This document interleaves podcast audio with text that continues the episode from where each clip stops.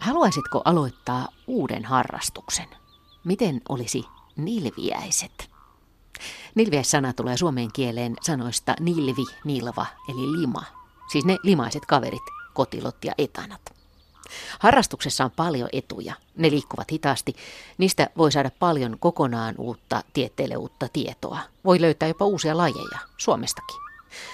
Lisäksi monet kotilot ovat hämmästyttävän kauniita. Ja harrastuksessa riittää puuhaa, eikä alalla ole niin sanotusti tungosta. Nilveisharrastajien ja tutkijoiden joukko on tosiaan melko harvalukuinen, mutta myös maineikas. Esimerkiksi tutkimusmatkailija Nudesjöld oli hyvin kiinnostunut aikanaan nilviäisistä. Hän teki Nylanderin kanssa 1800-luvun puolivälissä ensimmäisen teoksen Suomen nilviäisistä. Jo teoksen alkusanoissa hän kuvaa myöskin erästä etua, joka niiden harrastamiseen ja tutkimiseen liittyy. Että niitä löytyy koko kesän myös myöhään syksyyn asti, aina siihen hetkeen, jolloin lumisataa maahan ja maa jäätyy. Sillä silloin ne piiloutuvat lehtien karikkeen ynnä muun alle suojaan kylmää. Tätä talven ja lumiaikaa siirtymisen hetkiä eletään nyt suuressa osassa Suomea, mutta nilviäistutkijoiden hommat eivät kuitenkaan pääty tähän – nyt on nimittäin loistava aika käydä läpi esimerkiksi kotilonkuorinäytteitä.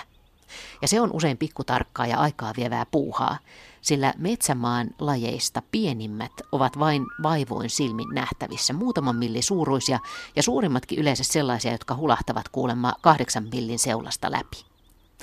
Ja metsämaassa, maaperässä, niitä voi olla jopa tuhansia neliömetrillä, siis siellä jalkojalla piilossa.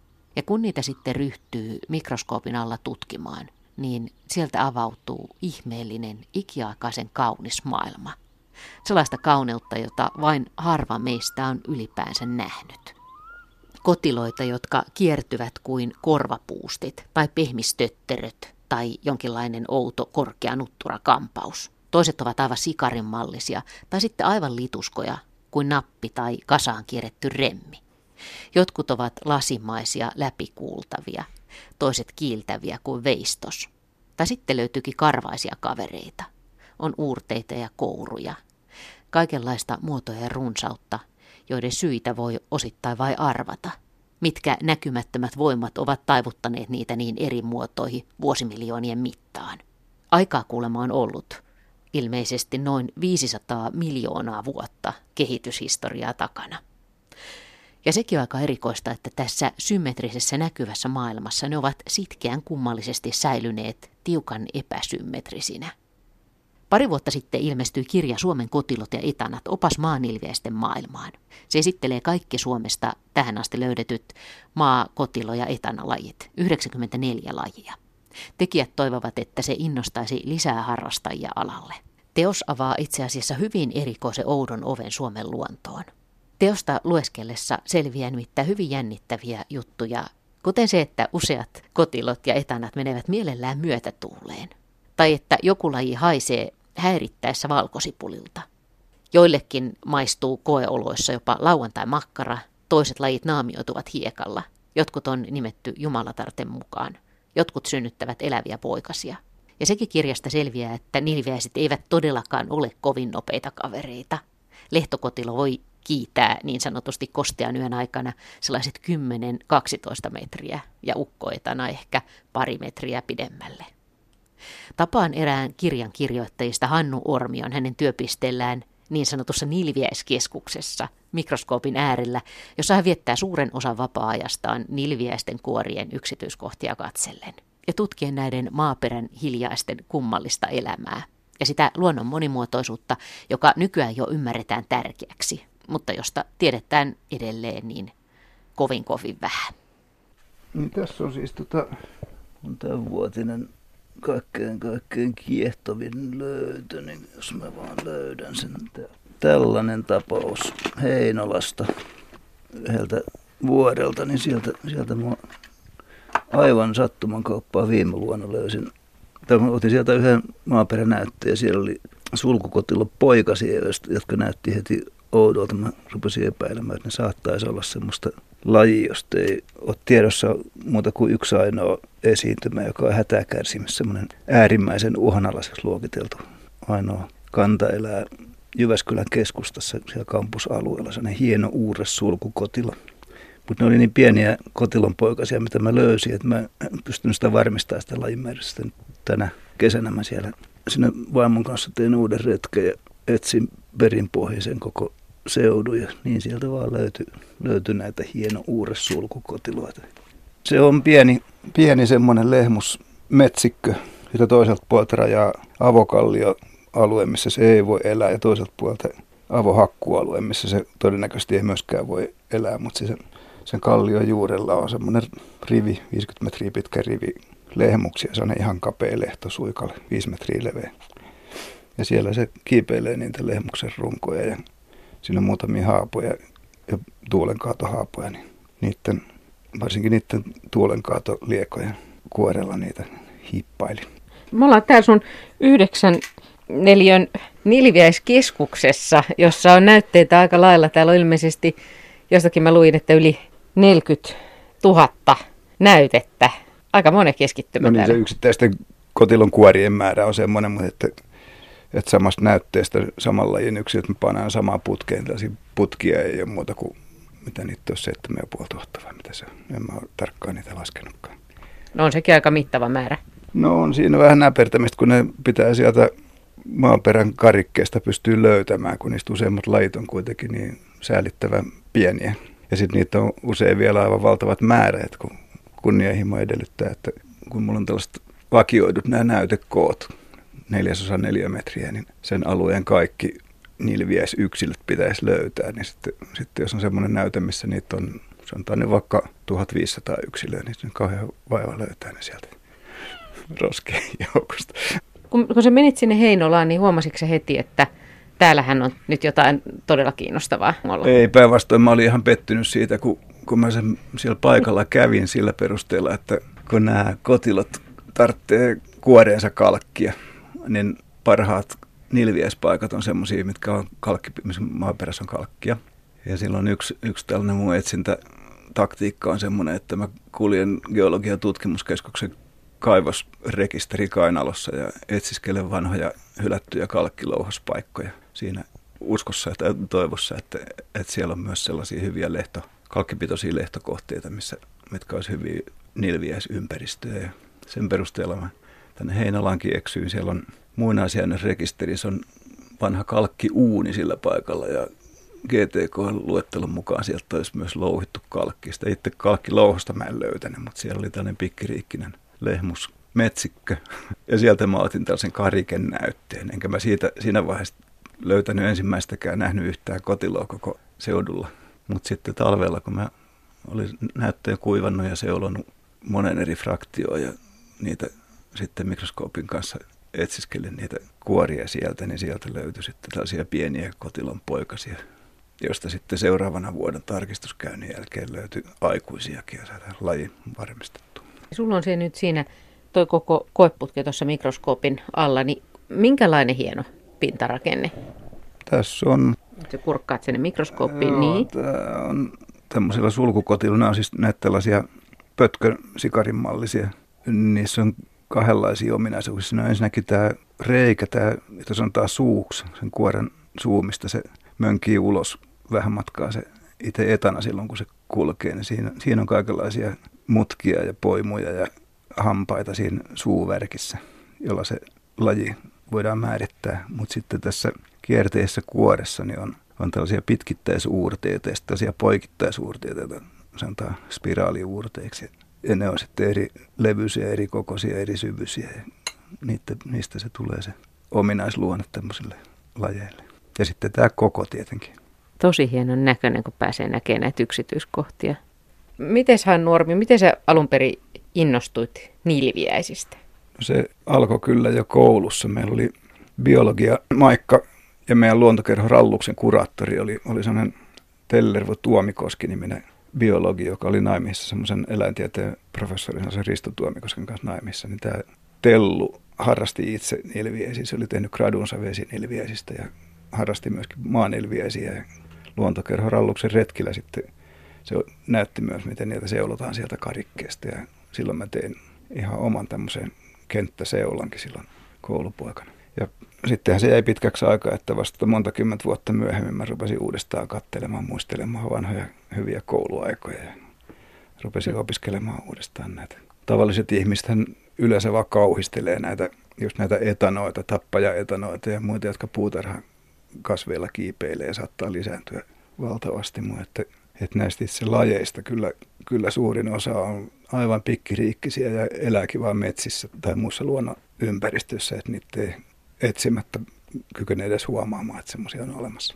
Ja sitten on se, että niillä kuitenkin on niin tuossa ainakin metsäekosysteemissä aika, aika iso merkitys. Ne, ne on hajottajia, jotka, jotka syö sitä kariketta ja kariketta hajottavia sienirihmastoja ja pieniä leviä, vaikka ne on pieniä, niin, niin silti niillä on varmasti paljon, paljon merkitystä tuossa luonnon systeemissä. No sitten kun äsken puhuttiin tästä kuoresta, niin miten se, miten tuommoinen kotilon kuori rakentuu? No se on tällainen hieno innovaatio, tämä, tämä nykyisten kotiloiden kuori. Silloin jotkut on käynyt varmaan tuolla Helsingin eläinmuseossa, missä siellä katossa on sellainen yksi luonnollisen kokoinen muinaismerissä elänyt tällainen oikosarvinen, viisi metriä tai pitkä tai pitempi. Se on torvi, joka sisällä se alkunilviäinen asu.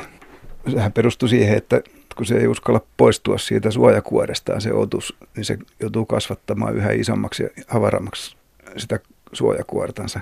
Mutta sitten tulee ongelmia silloin, kun se kasvaa pituutta yhä pitemmäksi ja pitemmäksi töttereksi, niin sen takia ne sitten fiksut nilviäiset keksi, keksi ruveta kiertämään sen tämmöiselle jengalle niin, että se syntyy ihan pienenä ja kas, kasvat, kun se kasvaa ja kasvattaa sitä kuortansa, niin se käärii sitä rullalle sitä mukaan, kun se kasvattaa uutta avarampaa kuorta ja sillä tavalla sitten tulee tällainen kierteinen.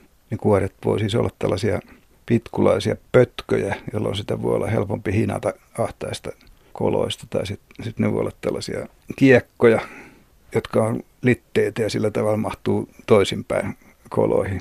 Ja sitten monet on semmoisia korvapuustin mallisia semmoisia torttuja, jotka on sellaisia pallomaisia ja, ja vie niin kuin kahden kaikkia vähiten tilaa oikeastaan. Jos tämmöinen pitkulainen esimerkiksi, kun se, alkaa, kun se on ensiksi ihan pieni, niin alkaako, onko se kasvaminen, alkaako se tuolta, niin kuin tuolta terävästä päästä vai mistä päästä se muuten alkaa? Joo, sieltä kärjestä se alkaa se ensimmäinen. Silloin kun se munasta kuoriutuu, niin se on sellainen munan kuoren puolikkaan näköinen se kuori. Se on ihan pikkiriikkisen pieni. Et siitä, siitä se lähtee sitä pikkuhiljaa kasvattaa. Sitten se itse kasvukin tapahtuu eri lajeja vähän eri tavalla, että toiset avartuu tai kasvattaa avarammaksi sitä kuortansa hitaammin, tekee paljon kierteitä ja toiset taas pienen alun jälkeen niin yhtäkkiä pystyykin pullistamaan sen kuorensa aivan valtavaksi niin, että se käytännössä on vaan tämmöinen yksi iso kierre ja sitten se pikkuinen napa siellä kärjessä, mistä se kaikki alkoi. Eli sulla on vähän sen näköinen tässä edessä vai? Tässä, Joo, no tässä, näitä, Joo. tässä on näitä meripihka kotilon sukulaisia ja nämä on, nämä on tällaisia, joissa se viimeinen kierre on valtava suuri, mutta sitten nämä sulkukotilot, niin kuin tämä heinolalainen mm. harvinaisuus, niin, niin se taas on tuommoinen, että se oikeastaan se viimeinen kierre, että alkaakin kutistua, se, että sillä tavalla se saa helpommin suljettua sen kuorensa suun, että se ei kuivu niin helposti ja näillä sulkukotilo lajeilla on vielä, vielä sellainen luukku, jolla ne voi sulkea sen suureikänsä, ettei pahat etanahaiskiaiset pääse niitä sieltä syömään. Niin se on niin kuin ovi. Se on semmoinen, englanniksi ne onkin nimeltään door snails, eli ovikotiloita, nämä sulkukotilot. Mitä, mitä muita malleja vielä sitten? Puhut äsken jostain sulle korvapuustimuotoisesta vai? No sitten on tässä esimerkiksi tällainen nappikotilo, joita, joita on melkein pelkästään Suomessa vaan Ahvenanmaalla, jotka on, se on tällainen ihan pyöreä kiekko, aika paksukuorinen ja, ja littee, tämmöinen palttoon napin kokoinen ja näköinen. Tämä on semmoinen laji, joka pystyy elämään aivan, aivan kuivimmissakin ympäristöissä. Esimerkiksi tuolla Boomarsundi ja Kastelholman linnojen kiviseinillä se makaa auringon pahteessa eikä kuivu. Se niin paksu kuori ja, kun se liimaa sen avoimen reikänsä siihen kiven pintaan kiinni, niin, niin se pystyy siellä päivän kuumuudessakin nukkumaan. Ja yöllä se lähtee tarmokkaasti taas liikkeelle, kun tulee vähän viileämpää ja kosteampaa. Pääsisikö ne halutessaan ulos kokonaan täältä kuoresta vai onko se kiinni siellä niin, että ne ei pääsekään sieltä ulos, tämä pehme, pehmeä itse ikään kuin etanaosa? Ei, ei ne pääse sieltä ulos. Tai en tiedä pääsisikö, jos haluaisi, mutta ei ne ainakaan tuu sieltä koskaan ulos, ei uskalla. No nyt kun sä käänsit sivuun, nyt täältä tuli joku karvanen kaveri. Joo, näitä tällaisia karvoja on muutamilla lajeilla, niin kuin tässä on tällainen takkukotilo, joka, joka on suhteellisen isokokoinen. Se, se on semmoinen, joka, jota kotipuutarhoissakin usein kiipeilee vattupensaissa ja tämmöisissä semmoinen, olisiko se 5 milliä halka sieltä tällainen kiekko. Niin se on usein karvanen, mutta ne on sellaisia hentoja ne lyhkäiset käyrät karvat, että ne kuluu sitten usein pois, että, että vähän vanhempina niissä ei tavallisesti ole niitä karvoja ollenkaan. Mutta sitten on mm. semmoinen ihan, ihan pikkunen, oikein upea lehdoissa elävä laji, semmoinen piikkikotilo, jolla on oikein pitkät komeet karvat tai no, piikkimäiset oikeastaan melkein, niin, niin se säilyttää ne piikkinsä kyllä koko ikänsä. Onko täällä siitä kuvaa? Oh, kun katsotaan, Katsotaan kun se... löydetään vain. Tämä on mun suosikki, tämmöinen Suomen kaunein nilviäinen ylivoimaisesti tämmöinen. Se on vaan niin pieni, että sitä, sitä ei luonnosta käytännössä pysty ainakaan mun vanhoilla silmillä niin enää, enää löytää, että se pitää, pitää seuloa tuolta maaperän karikkeesta esiin ja katsoa mikroskoopilla, mutta silloin se onkin niin hieno. Nämä on tosiaan vähän niin kuin koruja. Eikö se ole vähän sääli tavallaan, että kun sä katsot tästä mikroskoopin kautta, että tämmöisiä ihmeellisiä, kauniita muotoja tulee esiin ja niin harva näitä pääsee näkemään. Kyllä, nämä kuorelliset kotilot on kyllä kehittänyt tämmöisen upean arkkitehtuurin tai taiteen lajin tästä pelkäkuorensa ulkonäöstä. Mitä tähän kuoren rakentamiseen tarvitaan? No siinä se Suomen oloissa, missä ei ole kalkkia maaperässä paljon yhtään, täällä on happamat nämä maaperät, niin, niin se on paha pullonkaula näillä kuorellisilla kotiloilla. Ne tarvii kalkkia ennen kaikkea siihen kuorensa rakentamiseen ja aika paljon vielä. Mutta sen lisäksi se, siinä kuoressa siinä on kolme eri kerrosta, että, että se paksuin ja tukevin on se keskimmäinen kerros tästä kalkista tehty. Mutta siinä ulkopinnassa on semmoista sarveisainetta, eli orgaanista ainetta, joka on, on taas semmoista sitkeitä ja vähän niin kuin pehmeitä, että se, se ei kulu niin helposti. Ja sitten sisinkerros taas on semmoinen vähän niin kuin sen pukan kuorista tiedetään, se on helmiespintainen nätti. Miten tämä muuten tämä kiertyminen, miten se saadaan aikaiseksi, että se tulee näin ikään kuin kauniisti tämä kiertyminen? Niin, sanoppa se, se on, se on ainutlaatuista. Tai aika, kyllähän tämmöistä tekniikkaa on harrastunut jopa Suomessa, niin nuorakeraamisen kivikauden aikaan, niin, niin tehtiin savipyttyjä samalla tekniikalla niin, että, että tällaista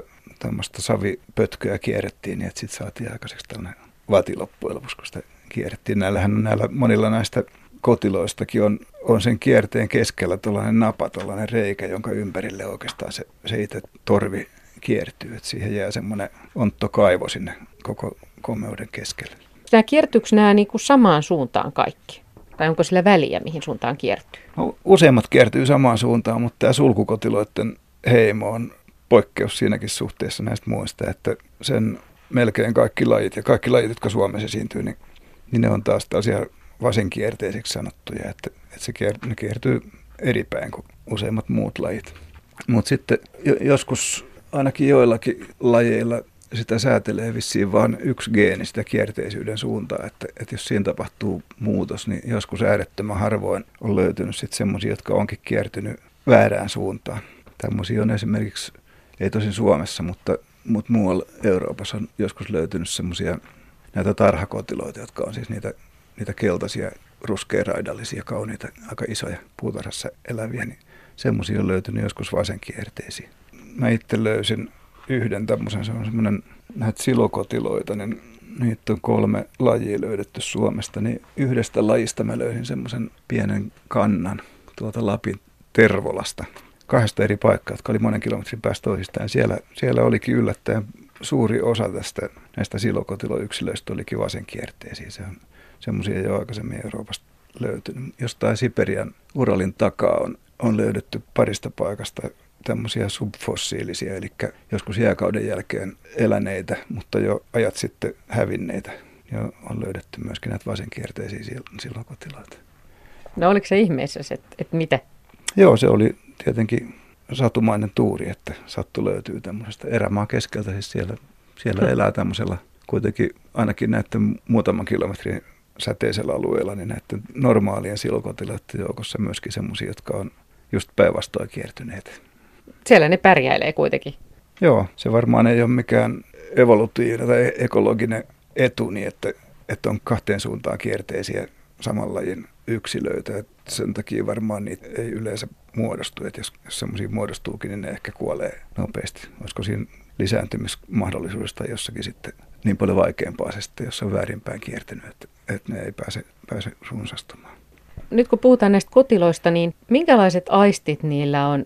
Onko se päässyt paljon seuraamaan niiden elämää, mitä kaikkea ne tekee? Onko siinä paljon semmoista, mitä ei tiedetä? En mä ole sitä niin, niin, niin paljon selvittänyt, mutta että kyllähän ne paljon niin hiippailla, vaikka ne niin hitaasti tuntuu kulkevan, niin, niin kyllä ne kuitenkin retkeilee tuolla maisemissa. Ne, ne tykkää sateesta ja silloin ne lähtee liikkeelle, mutta silloin kun on kuivaa, niin taas jököttää paikalla. Että, että useimmitenhan, kun ihmiset kävelee tuolla metsässä, niin on kaunis kuiva sää. Silloin ne ei liiku eikä niitä kotiloita näe missään, mutta sitten kun alkaa sataa, niin ne lähtee kävelemään ja esimerkiksi tuommoisessa hyvässä lehtometsässä, missä kasvaa lehmuksia tai haapoja, niin silloin lähtee monet lajit kapuilemaan niiden sammaltien ja jäkälien peittämien vanhojen puitten kylkiä pitkiä. Niitä saattaa olla suuret määrät siellä. Ne seurailee toisia, ne, niitähän pystyy ihminenkin katsoa, mistä ne on kulkenut, kun ne jättää semmoisen limavanan.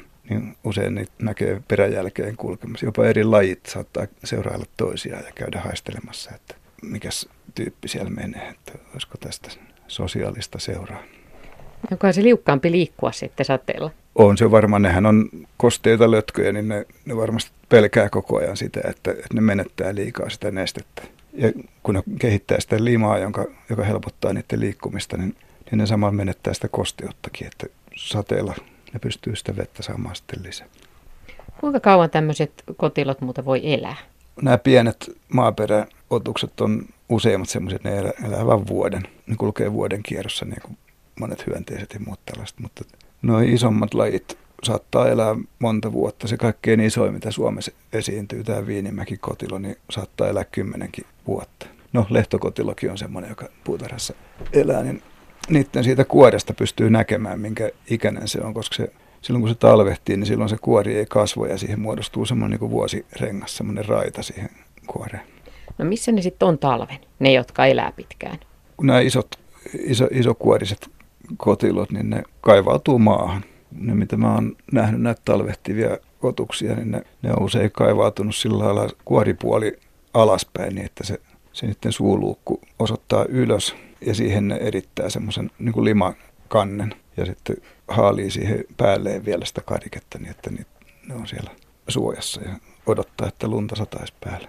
Niin, että pistää ikään kuin oven kiinni ja kevääseen. Joo, keväällä herätään sitten. Äsken puhuttiin jo nilviäisten hajuaistista, mutta missä nämä aistit niin kuin on siellä sen, siinä nilviäisissä? Ja mitä ne kaikkea aistii? Kyllä ne ainakin hajuja varmaan hyvin aistii. Niillä on silmät myöskin. Useimmilla näillä maanilviäisillä on, niillähän on kahdet tuntosarvet. Ja ne ylemmät ja pitemmät, niin ne on semmoisia, joiden päissä on silmät. Paitsi sitten on kaksi lajia, jotka kuuluukin semmoiseen ryhmä, jota kutsutaan pääsilmäkotiloiksi. Niillä, niillä on vain yksi pari näitä tuntosarvia ja ne silmätkään ei ole niissä tuntosarvien päissä, vaan, vaan päässä niin kuin nimikin saa. Niillä on kaksi kaunista sysimustaa silmää siinä tuntosarvien tyvellä. Ja onko ne siis ne toiset näillä, näillä joilla on kahdet parit, niin ne toiset on ihan niin kuin tuntotuntosarvet vai? Joo, ne on siinä, siinä suun vieressä ja ne haroaa aina ruoka lähtee läheltä. Että ne, en tiedä pystyykö niillä haistaankin niillä tuntosarvilla, mutta viimeistään haukattuaan herkkujaan ne pystyy varmaan maistamaan niille hyvä makuasti, kun ne etsii tätä ruokaa. Niillä on suu värkissä semmoinen, niillä ei ole hampaita eikä leukoja näillä pehmosilla kotiloilla, vaan niillä on semmoinen raastirauta, millä ne, semmoinen hiekkapaperin näköinen, joka, jolla ne raastaa sitä ruokaa, joka siis on, on näillä pienillä lajeilla tätä sieniriimastoa tai leviä tai kuolleita kasvin osia, jos on näitä muita hajottuja eliöitä. Kerro Hannu vielä joku hieno hetki tässä sun kotiloiden maailmassa. No yksi oli semmoinen hauska ahaa-elämys. Mä monta vuotta sitten Urjalasta keräsin kotiloita. Sekin oli yksi vanha hylätty kalkkilouhosalue, joka on muuttunut jo lehtoalueeksi. Ja löysin sieltä yhtä semmoista sulkukotilolajia, joka on myöskin tässä punaisessa listassa. Mä vaan ihmettelin, että, että onpas ne vähän omituisen näköisiä. Vähän määritin ne poimusulkukotilo nimiseksi silmällä pidettäväksi lajiksi, joka esiintymispaikka oli kaukana tunnetusta muusta esiintymisalueesta. Sitten monta vuotta myöhemmin, vuosi sitten, niin mulla oli jäänyt se alitajunta, että ne oli kuitenkin niin omituisen näköistä, pitäisikö vielä, vielä katsoa. Ja sitten mä otin ne uudestaan esiin ja rupesin määrittämään ja vertailemaan eri lajeihin, mitä, mitä Euroopasta tunnettiin. Ja kävin Tarton yliopistollakin katsomassa, vertailemassa sikäläisiä kokoelmia niitä ja paljastui, että se oli tosiaan sittenkin Suomelle uusi nilvieslaji, siis semmoinen, mitä ei, ei ole muissa Pohjoismaissa ollenkaan, se on itäinen, idän sulkukotiloksi sitten nimettiin. Se on hauskaa, että noista vanhoistakin omista kokoelmista vielä voi löytää kokonaan uutta jotain. Onko sun mielestä Normi on muuten nilviäinen hyvä sana? No musta se on oikein kiva. Se paremminkin ne ihmiset, joita nilviäiseksi kutsutaan, ne minusta tekee vähän vääryyttä näille oikeille nilviäisille. Mutta nilviäinenhän on, on tällainen limanen, pehmeä ja vähän niin kuin hyvän tuntuisen, sympaattisen tuntunen sekä nimi että otus.